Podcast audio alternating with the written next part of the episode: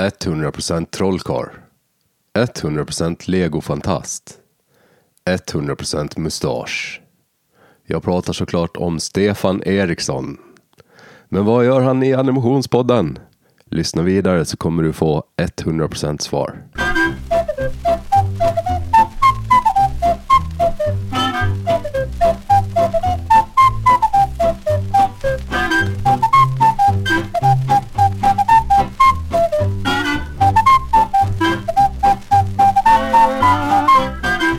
Det är väldigt nära. Det känns som att man sitter i en varm kram. Jag vet inte, kanske. Istället, istället för earplugs så har man earhugs. Mm, exakt. ja. Det här ljudet, det här ljudet som vi upplever nu. Det här. Chickadee-cow-wow-ljudet. Wow. ja, men någonting sånt. Ehm, och så. Så jag, alltså jag vet inte. Jag, jag har inte gjort så himla mycket film, men de, eh, det, det lilla jag har gjort har jag ändå alltid sett fram emot ljudläggningen. Mm. Och dessvärre så har jag ju gjort mer promotionmaterial för ofärdiga projekt än vad jag har gjort färdigt projekt. Mhm. Så att jag är en sån. Okej. Vad är en sån? Nej, men liksom... Jag, jag, jag ser framför mig projektet så himla tydligt att jag känner att Det jag vill göra det klart. roliga. Ja, precis. Ja, jag vill inte göra det klart. Jag vill jobba på det som är... Jag vill jobba på att sälja den. Aha, okej. Eh, och så finns det ingen film. Jag tänkte att det är, så här, det är ju så himla tydligt i din hjärna att det inte behövs ritas. Typ. Nej, men ja, eh, lite så är det väl. Men det är ju också bara för att jag är, jag är nog en... jag tänker inte kalla mig visionär på något sätt, men, men det är så jag funkar. Att jag tänker att jag vill ha... ehm, ja, men jag ser idén framför mig, jag ser den färdiga filmen framför mig långt, långt, långt innan jag ens har börjat jobba på den. Mm. Och då vill jag bara ut med den. Så min studentfilm som aldrig blev färdig, där gjorde jag ändå, hade en strategi att eh, tre år efter att den skulle varit färdig så bestämde jag mig för nu ska jag faktiskt göra färdigt den. Och då registrerade jag en domän som hade ett årtal i sig. Mycket dålig grej generellt. Mycket dålig till, till alla som lyssnar och har tänkt den tanken. Gör inte det. Vad var det för Ehm, årtal då? 2010 var det Mhm. då. Jag tror att jag registrerade den 2009. Så tänkte jag på ett år då gör jag färdigt den här. Det skulle vara 3,5 till 4 minuter lång. Någonting sånt. Storyboardad 6-7 gånger. Så att jag hade storyn superklart för mig. Mm. Eh, började animera lite, men det var ju så, det är så tradigt att sitta och rita. Liksom. men det var också för att det var så komplicerat. Jag hade gjort det väldigt komplicerat för mig med den tekniska biten. Och det här var ganska länge sedan. Så att jag hade tillgång till ganska gammal teknologi. Liksom. Mm. Inga ritskärmar, utan jag satt och Papper och ritade på penna. papper. Mm. Och då måste man scanna hundra ja, eller tusentals teckningar liksom, för att det ska bli någonting.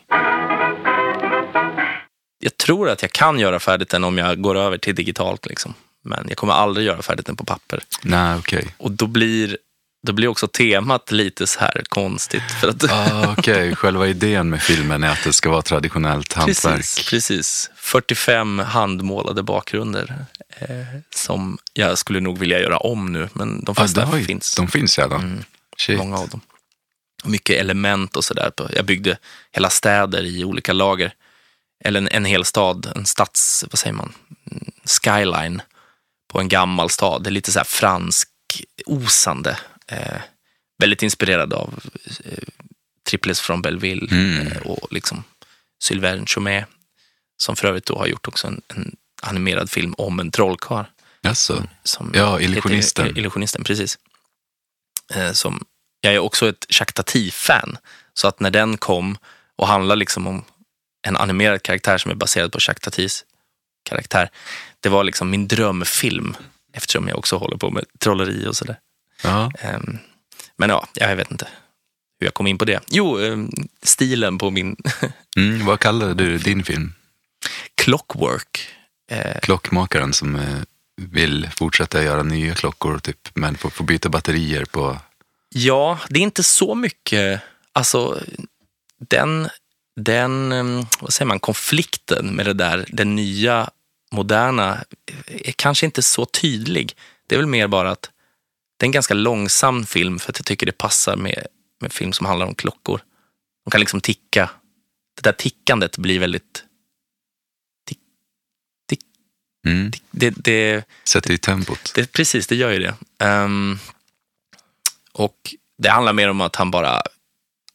eh, han går sönder, kan man säga. Bokstavligen och, och liksom i teorin för att, för att hans hantverk är på väg att försvinna. Men det är lite så här, den är lite suggestiv på det sättet. Alltså, den är inte så övertydlig. Men det var lätt att, alltså, när jag gjorde den så, jag, jag hade ju liksom en sales pitch redan från början. Mm. Eh, och det, det är tyvärr så jag fungerar med allt jag gör. Alltså jag är väldigt bra på att sälja in saker som inte finns. Det är väl det, är det en trollkarl gör liksom. Det... Touché. Ja, nej men verkligen. Det, är ju, det, det har du faktiskt rätt i. Yes. En hamster som äter grejer. Det var ganska irriterande att lyssna på. Det var inte satisfying. Nej. All right. mer satisfying att titta på kanske. Ska vi ta det från början? Mm. Välkommen till Animationspodden, Stefan Eriksson. Tack så mycket. Tack. Hur, eh, hur började ditt liv? Ja, du menar att vi ska ta det så från början? Yes. Ja. Mm. Det började på en sommardag 1982 på en liten ö utanför Strängnäs som heter Selön. Um, där växte jag upp, bondgård, fåglar och bin och inte vet jag. Det var väl mysigt och pittoreskt. Jag var eh, inte ett ensam barn, men jag hade en ganska mycket äldre stora syster. Um, vilket gjorde att jag ganska snabbt lärde mig att bara hänga själv. Jag var inte ett barn som ritade särskilt mycket, utan alltså jag var liksom intresserad för tecknad film redan sen, alltså det här kommer att låta väldigt sorgligt, men jag var ett sånt här barn som bläddrade ganska mycket i bra böckers eh, lexikon. Alltså jag läste, jag läste uppslagsböcker. Okej. Ehm, och ganska tidigt, ja, på A, så kom jag i kontakt med animation. och då var det ett helt uppslag med liksom typ Walt Disney, fast inte specifikt Disney, men det var ju liksom animation och sen hänvisade det vidare till, till Walt Disney. Så jag Ah, hoppade väl okej. över allt mellan A och W, tror jag. Ehm, eller stod han på D kanske? Jag vet inte. Oavsett så kommer jag ihåg så himla tydligt, det var en sån här multiplankamera so- som förklarades i bild. Ehm, det var filmceller som förklarades liksom hur man ritade på genomskinlig plast. Och jag vet inte, det där var så här häftigt. Jag tror inte att jag gjorde kopplingen när jag tittade på faktiska tecknade filmer. Mm. För att det var lite för långt steg. Men jag återkom till de där. Uppslagsverken. Det där uppslagsverket, ja men den där artikeln, Mhm. ända upp i gymnasieålder. Det här var liksom pre-internet, Mm. fast precis. Alltså jag var ute på internet när jag var 13 år första gången, för då var det nytt. Liksom. Mm. Ehm, men det dröjde verkligen innan, innan, eh, innan jag började förstå liksom vad animation var. Och att jag faktiskt kunde göra det själv. Och innan dess så jag började rita serier och, och lite illustrationer och sådär. Ehm, och bestämde mig väl för när jag var 13 år att jag skulle bli konstnär. Mm. Bara så. Okej, det är konst jag ska jobba med. Hade du någon förebild? Mm, jag älskade eh, Claude Monet, impressionisten. All right. Eh, inte Manet, utan Monet. Nej, Han med, eh, eh, han med, vad heter det? det är så ängar med blommor på och grejer. Ja, men också um, näckrosorna. Mhm. Lite så här. Ja, men ganska måleriskt, måleriska tavlor, mycket ljus och, och så. Jag Hur hade du kommit i kontakt med det då? ja, alltså jag, var, jag blev en, kanske troligtvis genom de här uppslagsverken, återigen, Mm. jag vet inte, men jag bara, jag bara plöjde igenom liksom konsthistoria där när jag var typ 13. Gick med i en konstförening eh, i Mariefred. Där blev jag ju höjd till skyarna. För att de här människorna var ju då Någon bryr sig. Precis, en ung människa framför allt. Nästa person i ålder var min bildlärarinna. Eh, som egentligen inte var min bildlärarinna, men hon hade bild på, på högstadiet. Jag drog nitlotten och fick min klassföreståndare som, som bildlärare för att hon behövde timmar. Så inget ont om henne om hon mot förmodan skulle lyssna på det här. Men, men hon var ju inte en riktig bildlärare, hon var en textilslöjdslärare som också tecknade lite. Mm. Och för att hon skulle liksom få en hel tjänst så var hon tvungen att ta sin egen klass. Så det resulterade i att jag faktiskt började, jag skolkade för att smita in på andras bildlektioner. Mhm. Så redan där, liksom 13, 14, 15 års ålder, så är jag 100% inne på att jag ska bli landskapsmålare, för det var det jag diggade. Ehm, mycket så här 1800-tals akvareller som jag älskade titta på i böcker. Mm. Ehm, ja, landskap. Jag tyckte det var komplicerat att rita människor, så att det var inte så intressant. Men jag började väl även rita lite porträtt och sånt i nian Mm. och blev, man kan väl säga att jag gick från att vara ganska enstöring till att bli väldigt omtyckt och populär, speciellt bland tjejer. Inte för att jag var på något sätt attraktiv eller så, men jag kunde teckna och jag kunde teckna porträtt. Jag kunde, jag hade liksom, jag upplevde att pennan var ett sånt otroligt maktverktyg. För att det gjorde mig mer intressant än sportkillarna till exempel. Hos många av tjejerna i alla fall, i, i så här klassen. Vilket var så här, wow. Det här, alltså inte för att wow, jag får tjejer, utan mer så här, wow, folk bryr sig verkligen om det här som jag gör. Mhm. Eh, och så, Fick du liksom beställningsjobb på porträtt då eller? det fick jag och det var ju sådär, ja men det var visst tjat som förelåg. Typ som, ah, kan, oh, kan inte du teckna av mig? Och, så. Och, och jag vet inte, man kände sig, ja jag vet inte, populär. Jag- började göra affischer till någon, de som hade band och sånt där. Mm. Ehm, ja, och så, och så fick jag ett konststipendium när jag var 15 av konstföreningen. Eh, för att de ville, ja, jag sökte och så fick jag det. Det var, det var liksom ganska självklart tror jag. Vilken- Intressant nog så delade jag det med den andra unga personen, det vill säga då hon, bildläraren. Så hon fick någon tusenlapp och jag fick typ 3000 spänn. Men som 15-åring så är det ganska mycket cash. ja. Ehm, då fick jag det. Då fick jag en helsida i, i lokaltidningen i Strängnäs. Och det ledde sen att jag fick ett storyboardjobb. Mhm. Ganska, för där stod det att i artikeln stod det att jag ritade serier. Så, fick, så var det någon som hörde av sig så här, ritar du storyboards? Och jag var så här, typ, typ gick till oh, vad heter det, lexikonet och bara, vad, vad, är, vad, är, vad är ett storyboard? Och så säger jag, ah, men okej, det är som en serie fast för film. Okej, jag ritar storyboards, sa jag. Mhm. Fick ett jobb som Hos- 16 eller 17-åring tror jag jag var då. Och rita 150 rutor skulle det bli till en dykdokumentär. Någon All right. snubbe.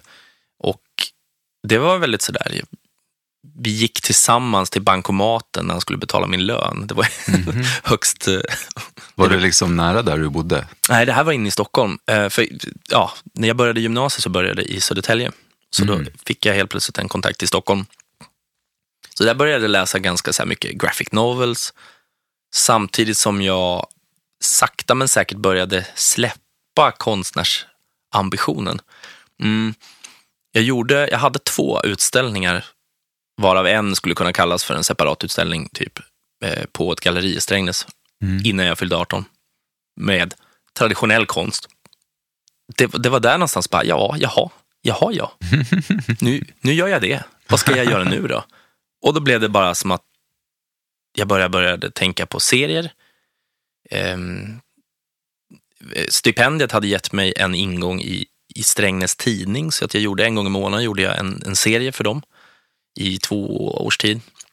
En så här tre rutors eller? Ja, en hel sida Åh fan. men ja, med komisk, en komisk eh, kommentar om lokal, det lokalpolitiska tillståndet eller någonting. Inte vet jag. Det var mycket, det var mycket rondeller i stan, ja då måste man kommentera det och så vidare. Och så vidare. Mm. Ja, jag bestämde mig där då att jag, jag skiter i konsten, jag ska bli serietecknare. Ja. Och så sökte jag efter gymnasiet till serietecknarskolan i Hofors.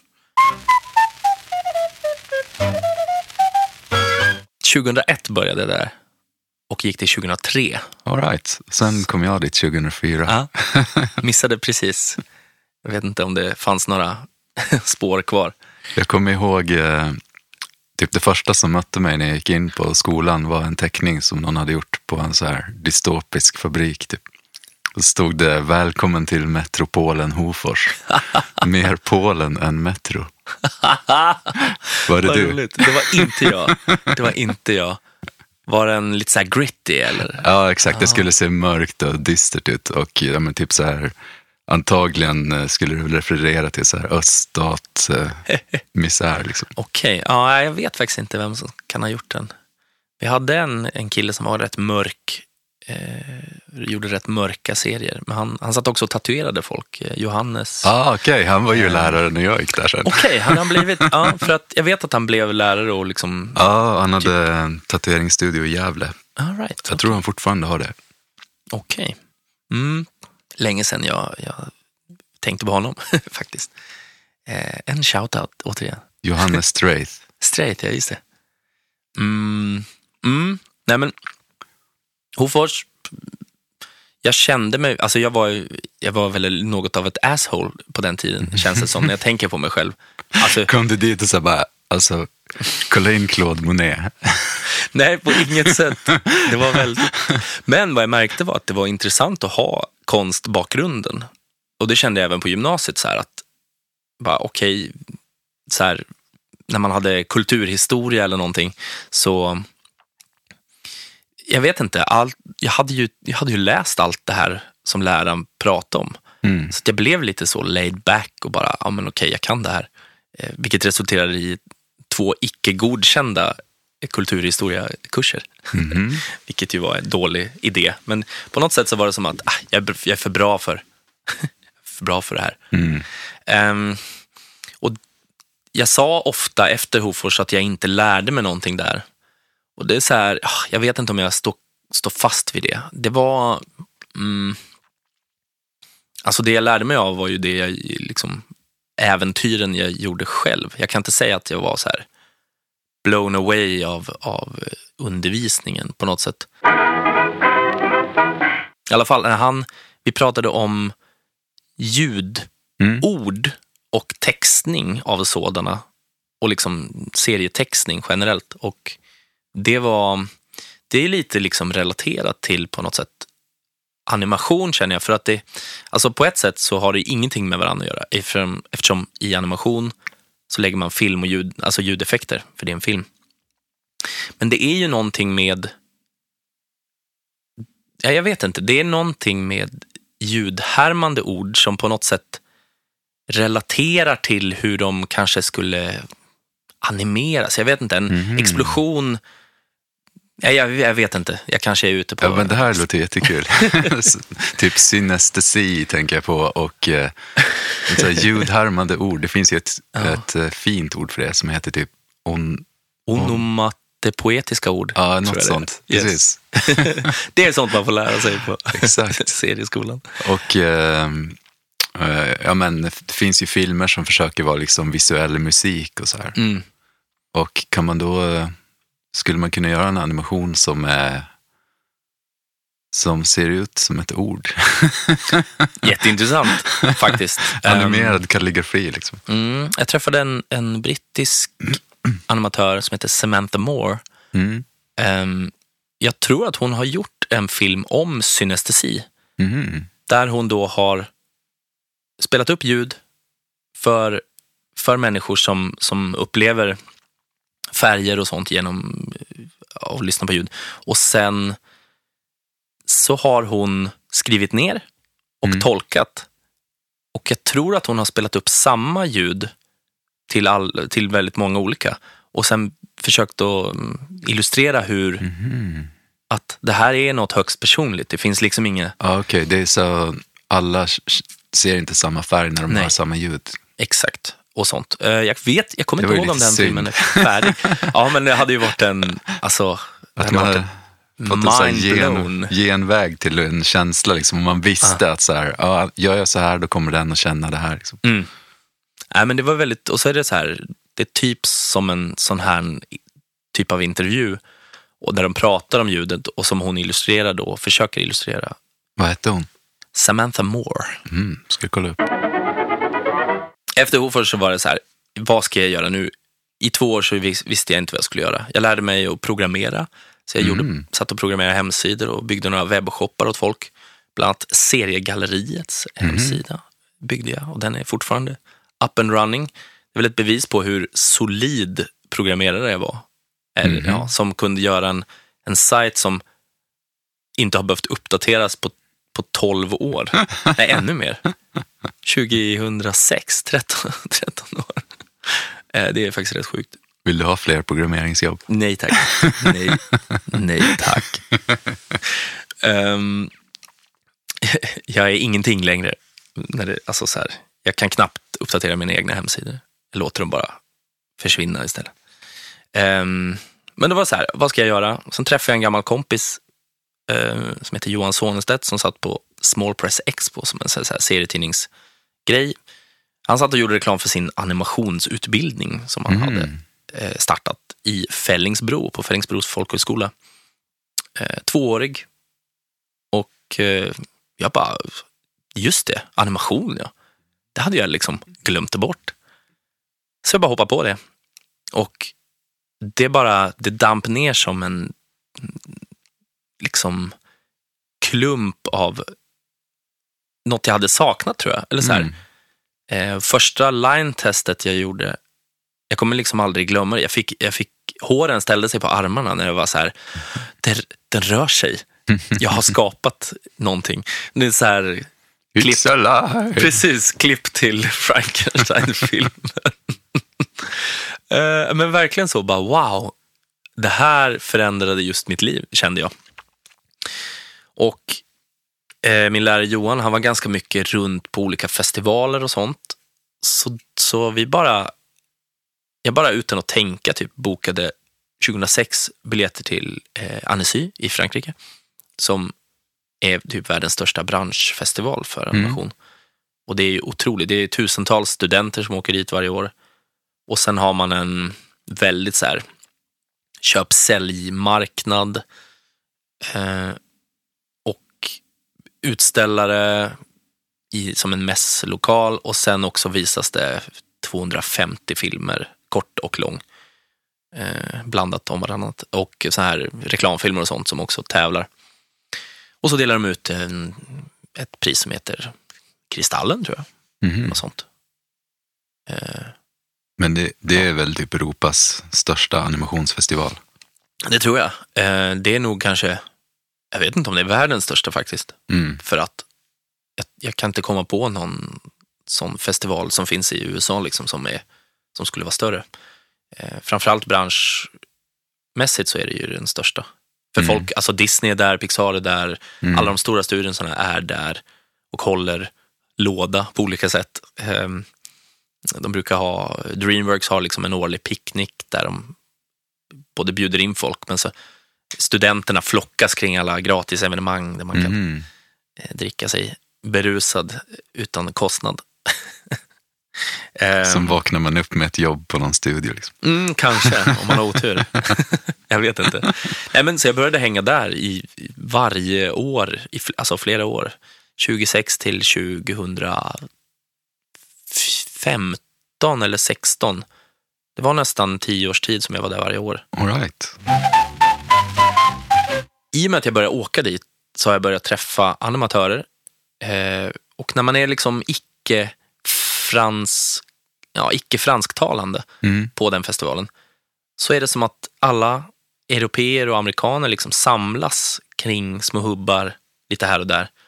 Och jag menar, jag har, jag har delat skinka med Peter Lord från, från Ardman på en picknick. Liksom. Jag har suttit och snackat med både Matt Groening och, och liksom, vad heter han då? David Silverman som är producent på Simpsons. Eh, men man, alltså man kommer väldigt nära. Blivit tjenis med Bill Plympton. för att han håller en årlig picknick varje år. Och, och, och vad som har hjälpt mig jättemycket är att jag är ju då, förutom att jag gillar animation, jag, jag borde inte kalla mig animatör för att jag har inte gjort så mycket, men jag är också eh, trollkonstnär. Mm. Jag, jag håller på med trolleri. Jag är en entertainer. Folk har kopplat ihop mig med trolleri på de här mässorna. Mhm. Vilket har lett till att jag har fått erbjudanden om att åka och vara konferencier och blivit inbokad till att hålla föreställningar, trolleriföreställningar i samband med andra animationsevent. Mm. Så att eh, om jag ska säga någon anledning till varför jag är här och pratar med dig så är det väl för att jag tror att mitt kontaktnät inom animation är mitt, ett av mina största kontaktnät. Mm. Eh, Jag känner folk, ja, ja men, folk runt hela jorden, eh, bokstavligen. Eh, Och det har varit en sån här fantastisk grej. Så fort jag ska åka någonstans i Europa till exempel så, så kollar man sin lista och bara, Mm. ja men jag känner en i Paris som jag träffade i Annecy för si så många år sedan. Då bara skickar man ett meddelande och Ja. bara, får jag, får jag slagga på din soffa? Ehm, Du känns ju som en av de få extroverta personerna i animationsindustrin. Alltså, jag vet inte. Det, det ligger mig ju inte i fatet alls att vara, att vara liksom så utåt och extrovert. Och, eh, det har ju visat sig att folk vill dra med mig på grejer för att har de tur så kanske det blir lite underhållning eller så är jag bara, inte vet jag, rolig att prata med kanske. Någon som pratar överhuvudtaget. exakt, exakt. Kul att kunna hjälpa till.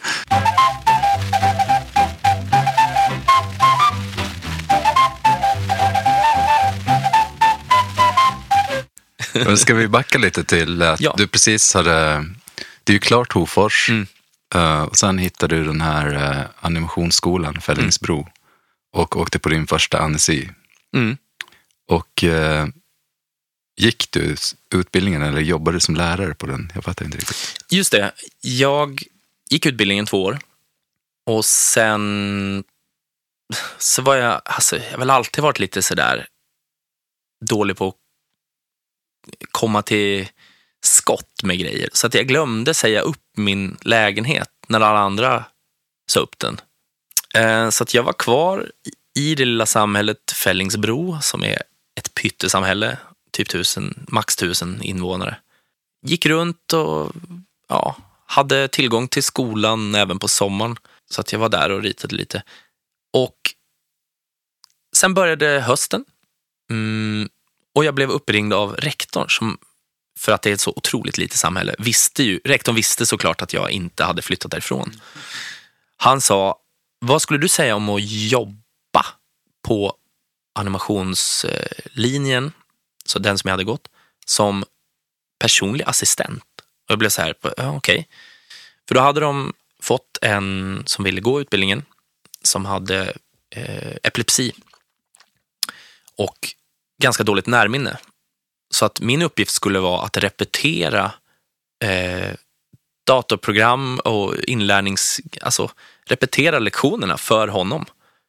Som en bisittare ständigt liksom. Och det slutade ju med att jag fick sitta kvar och kanske gå igenom saker för honom som inte lärarna hade heller gått igenom.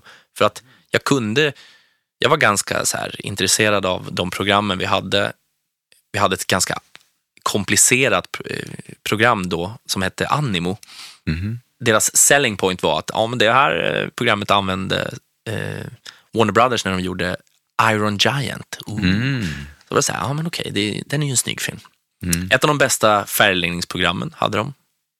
Eh, ganska så här intelligent, eh, som numera är väl standard i vissa program, att man kan färglägga liksom en blå mössa och sen kolla programmet. Programmet räknar ut vart den där blåa mössan Mm. går från frame till frame och så kan ant- auto-färglägga och så här. Och i och med att jag var eh, en elevs personliga assistent hela tiden så fanns ju jag i byggnaden. Mm. Medans eh, huvudlärarna och så jobbade kanske bara på halvtid. Mm. Så att det blev ju jag som, som blev liksom hjälplärare till alla. Mm. Speciellt på de här, det här program, programmet Animo. Som sen köptes upp av Toon Boom och lades ner. Där var jag kvar till 2010. När jag bara från ingenstans blir uppringd av en person som hade fått mitt namn Mhm. av någon. Jag vet fortfarande inte riktigt av vem. Eh, och frågade om jag ville ta över en serietecknarutbildning i Vingåker. All right. Ja, och, det, och då gjorde jag det. Jag bara, hon, hon frågade om jag ville tänka på saken till dagen efter. Då sa jag, nej jag har tänkt klart, jag vill göra det. Hon blev lite överrumplad. Var ligger Vingåker? Vingåker ligger mellan, ja, men nära Katrineholm, Flen kanske. Är- okej. Nej, men så där var jag kvar i två och ett halvt år och där var jag ensam huvudlärare. Mer eller mindre kung över vad jag ville göra på den här eh, ön som det blev liksom för mig. Alltså, jag bestämde i mitt lilla kungarike, så här, Mhm. okej, idag ska vi, den här veckan ska vi prata om tuschteknik. Mhm. Och eh, jag vet inte. Men ja, jag, är nog en, jag har nog en pedagogisk ådra så att säga. Mm. Eh, Sen när den lade ner eh, på grund av dåliga, ja men vad säger man, lack of funding. Mm.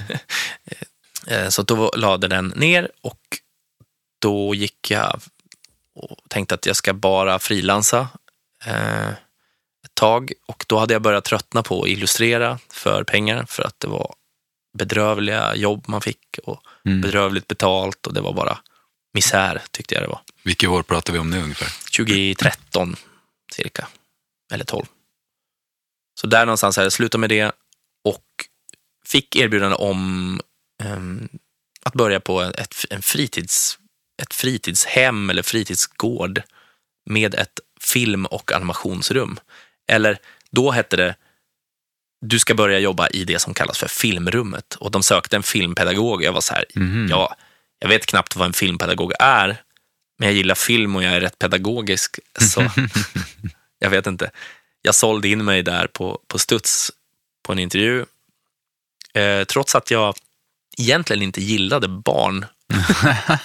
Som trollkarl i många år så var det så här, barnen är ju liksom mina största fiender. Eh, de, antingen vill de sabba för en eller så är de bara osköna människor som skriker.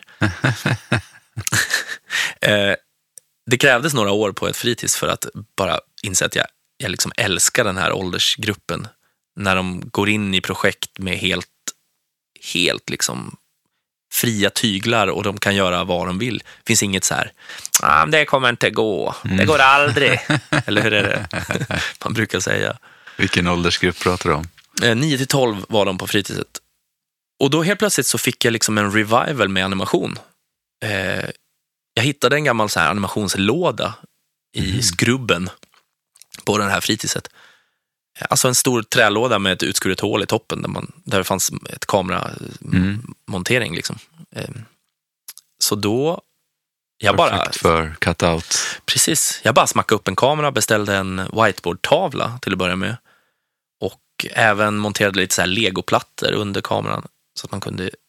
För jag tänkte så här, ja men lego det är ganska smart för att förklara timing och, och spacing framför Mm. allt.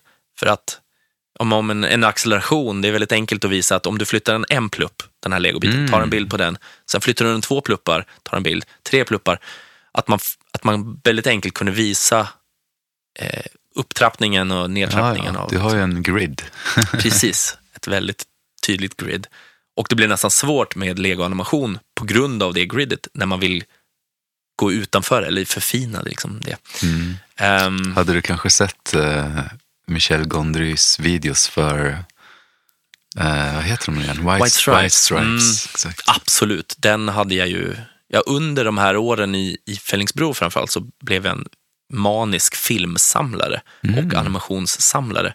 Och även om jag åkte runt på festivalerna så insåg jag att de flesta kortfilmsskapare, de sitter med sin film som de har printat ut själva eller tryckt upp en, en liten liksom upplaga av. Så, som flesta hade de liksom med sig. Så att ibland så köpte jag direkt från kreatörerna. Liksom. Aha, nice. Typ 10 euro för en kortfilm på en, på en DVD, kanske med något extra material ibland. Ibland bara som en singel. Och även i Frankrike så hade det, de hade gett ut väldigt mycket kortfilmssinglar på DVD. Mhm. Som man köpte för 4-5 euro styck. Eh, så att, eh, jag vet inte, jag har hundratals liksom med svårfunna kortfilmer. I alla fall, jag började animera lite små saker på whiteboarden. Helt plötsligt var jag tillbaks i animation och började tänka mer och mer på animation.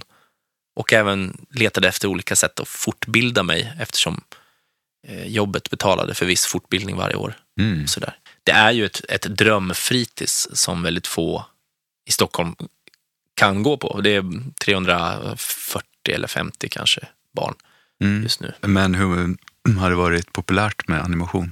Ja, det, blev ju, det gick från att vara... Vi hade ett bokningssystem så att ehm, efter en vecka så hade jag skrivit upp alla barn som var där. Och, alltså, jag gick till att bli ja, den populäraste verksamheten. Och när folk eh, röstade på slutet av... Alltså när barnen tillsammans med sina föräldrar liksom röstade på den bästa verksamheten så hade jag eh, ett snitt på 4,87. Och det är ett snitt. Ett snitt. Nej, men så att jag var väldigt stolt liksom. Eh, och på något sätt så lämnade jag det skeppet på topp för att jag, jag hade så mycket annat frilansjobb eh, på gång.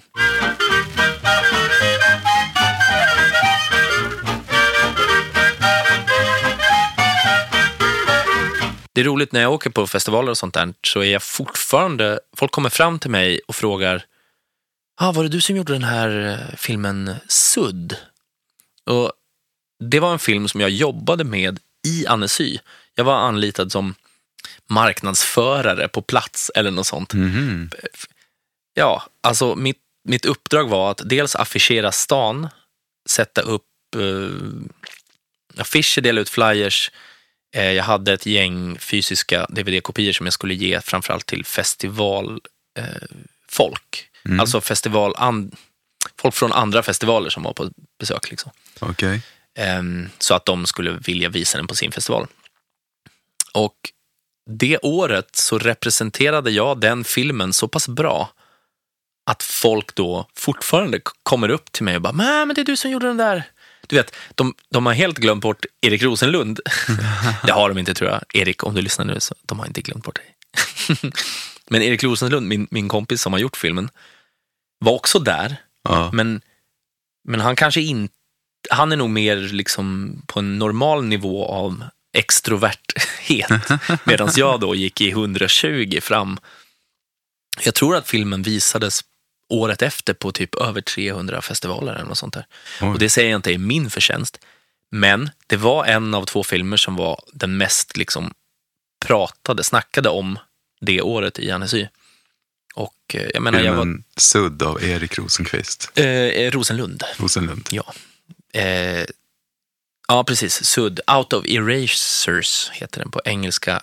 Och handlar om en kvinna som får något sorts blyertsvirus på sig.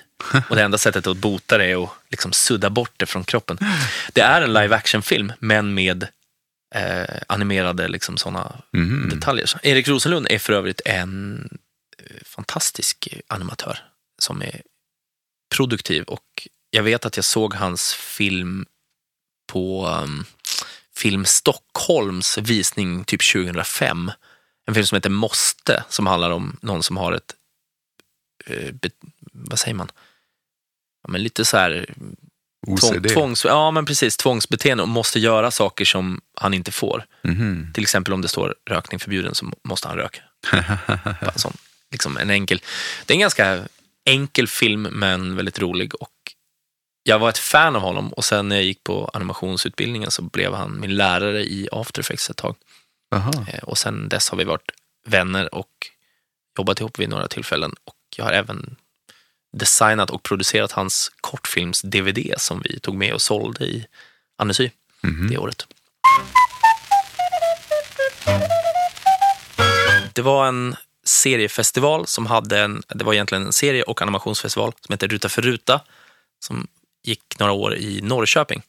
Som lanserade som en tävling, för filmstävling för deras festival med tema Tim Burton. Och jag var så här, men okej, jag gillar ju jag gillar Tim Burton Mm. liksom. Eh, nackdelen var ju då att det var Eh, de annonserade det här i, ja, säkert i augusti, men jag såg det inte förrän i september. Och deadline var i oktober. Så jag var så här, mm, okej, okay, jag försöker ändå. Så första september så börjar jag, eh, jag ser en illustration som en av mina kompisar har gjort av en man som håller en väska och blir jagad av ett demoniskt träd som springer mm -hmm. genom en skog. Eh, och jag var så här, okej, okay, det är en ganska nice idé. Någon, någon som är i en skog blir jagad av träd, typ. Eh, tänkte inte alls då på att hur i hela friden gör man det på en månad i stop motion? alltså det är så här, oh, vansinnigt projekt. Eh, så att jag typ tog en, två dagar på att skriva historien och göra storyboards. Jag började bygga huvudkaraktären redan där någonstans.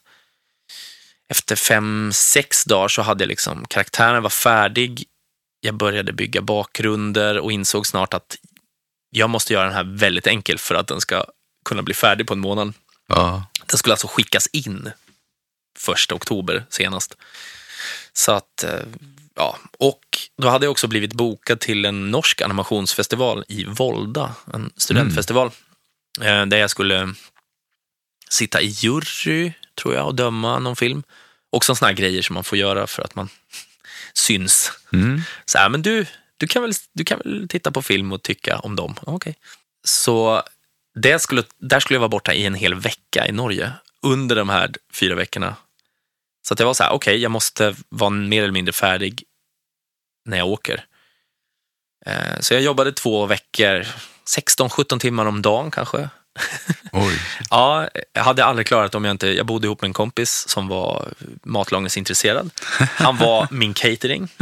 Jag tror jag nämner honom som catering i, i eftertexterna faktiskt ja, jag jobbade hårt kan man säga. Jag byggde om vårt kök. Jag var så här, får jag låna köket till en månad? Han bara, okej. Okay. så jag byggde om köket till en, liksom, en studio.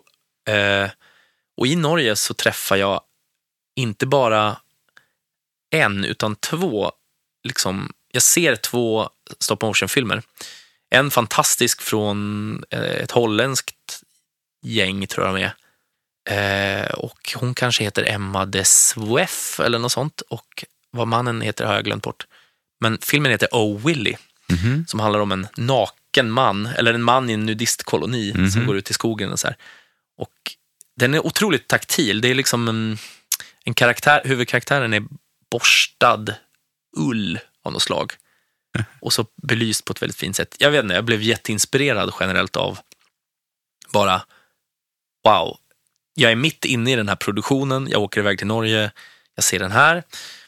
Och sen så, två av studenterna på skolan, eh, Eirik, Eirik heter han, och Anna Mantsaris som är från Sverige, som har gått vidare och jobbat på bland annat Nicky Lindroth von Bars eh, senaste film. Mm. Um, och jag tror han Eirik också har jobbat, eh, ja, han är norsk i alla fall, hon är svensk.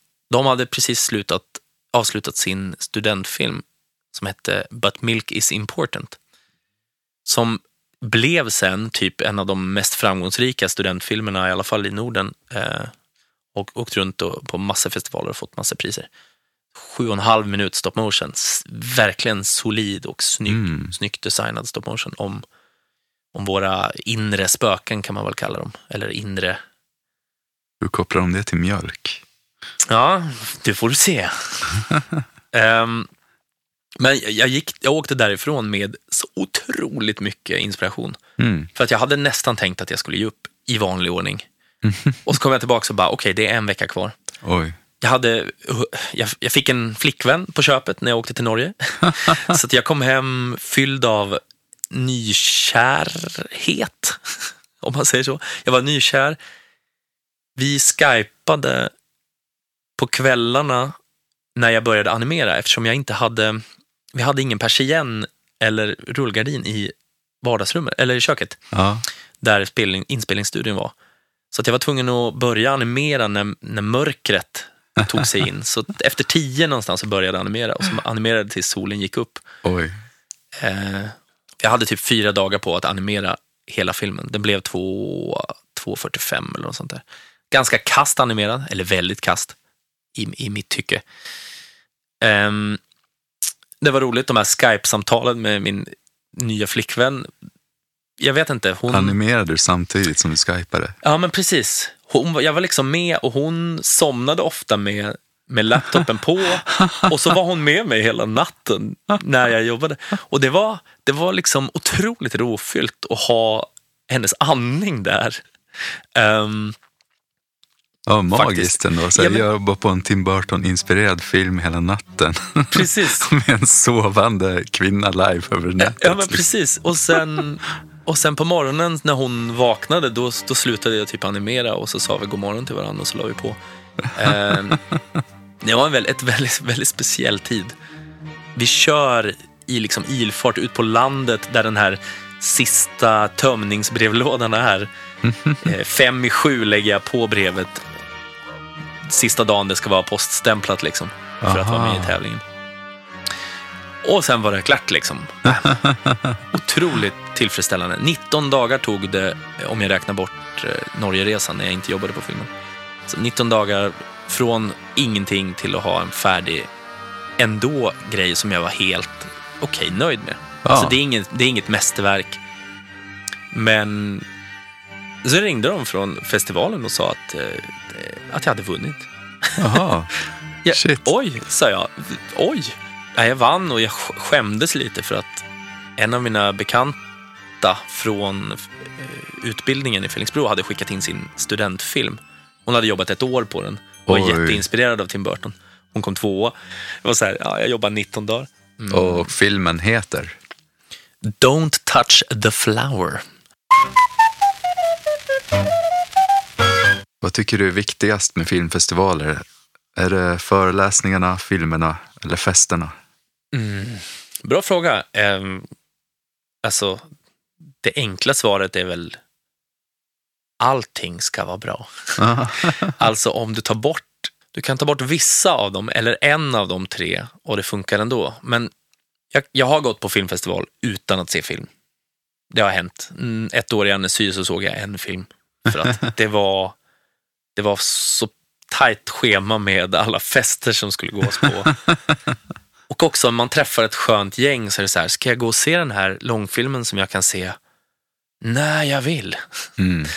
på stream, din närmsta streamingservice?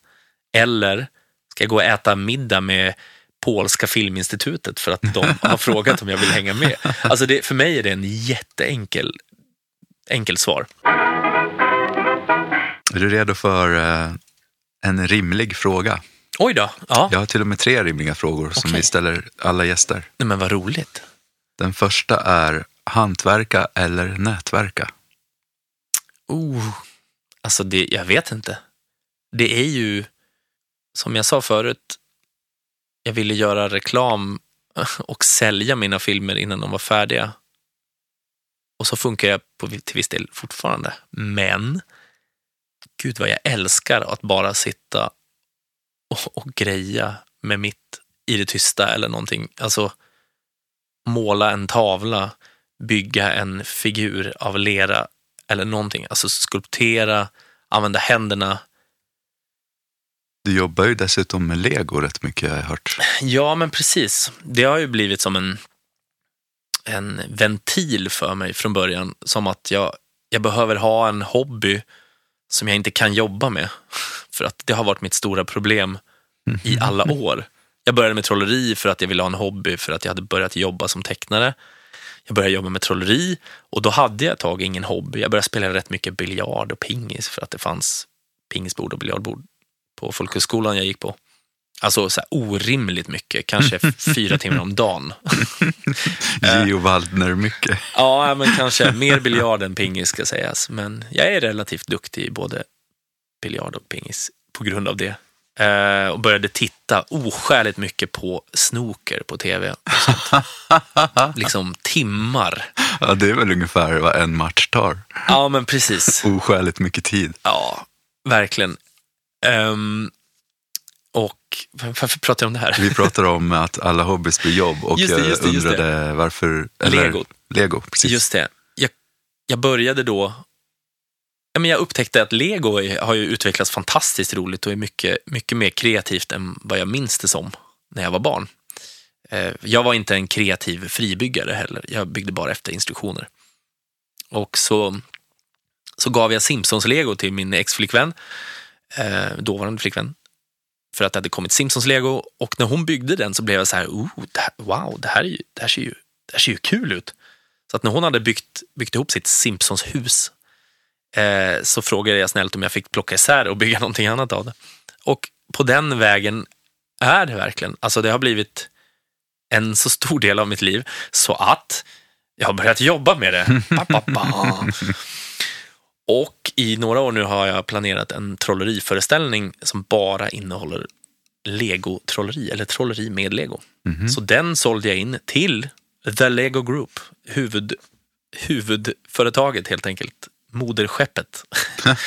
och den hade eh, premiär i somras i sin helhet på ett svenskt event som heter Klossfestivalen, som bara är ett Lego, Lego-festival i Örebro. Och eh, så fick Leg företaget Lego nys om att jag fanns och bokade in mig till Lego World som var nu i, i november, första veckan. Så där körde jag två föreställningar med min Lego-trolleri-show. All right. Ja.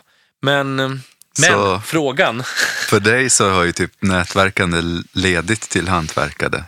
det har det på alla sätt. Och jag skulle säga så här. Hantverka på dagtid, nätverka på kvällstid. All right. Nästa rimliga fråga. Mm. Animation eller automation? Alltså automation inom animation. Jag försöker koppla ihop alla de här Mhm. frågorna. nu. Det är, ju, det är ju livsnödvändigt. Jag såg bara nyligen den nya Netflix-filmen Klaus. Jag har inte Mm. sett själva filmen, men jag såg verktygen de har utvecklat. Ja, samma Du har också tittat. Det är deras in-betweener såg ut att vara magi på riktigt. Även om det kanske blir lite för smooth och lite för automatiserad feeling på det hela. Lite så här robotaktigt. Så att det överhuvudtaget ens finns då programvara som, som räknar ut vart mina linjer ska vara emellan två bilder. Det känns ju som en det känns ju som att den programvaran, med den programvaran kan till och med jag göra färdigt filmer. Lite så känns det som. Um, sen är jag generellt allergisk mot eh, tweening och sånt när det blir för smooth mellan, mellan liksom två bildrutor eller någonting sånt. Alltså jag, jag tycker, jag ogillar cutout eh, i, i, som är gjord i After Effects oftast för att det inte, det känns inte, det känns plastigt och som att inte sakerna rör sig på riktigt, vilket de inte gör. Lite så. Jag är ju hemskt analog. Men, men eh, automation inom animation, nice. Annars alltid animation. Heter det GIF eller GIF? GIF. Motivera. Heter det gurka eller jurka? Tack för att du kom, Stefan Eriksson. Kul att höra. Tack så mycket.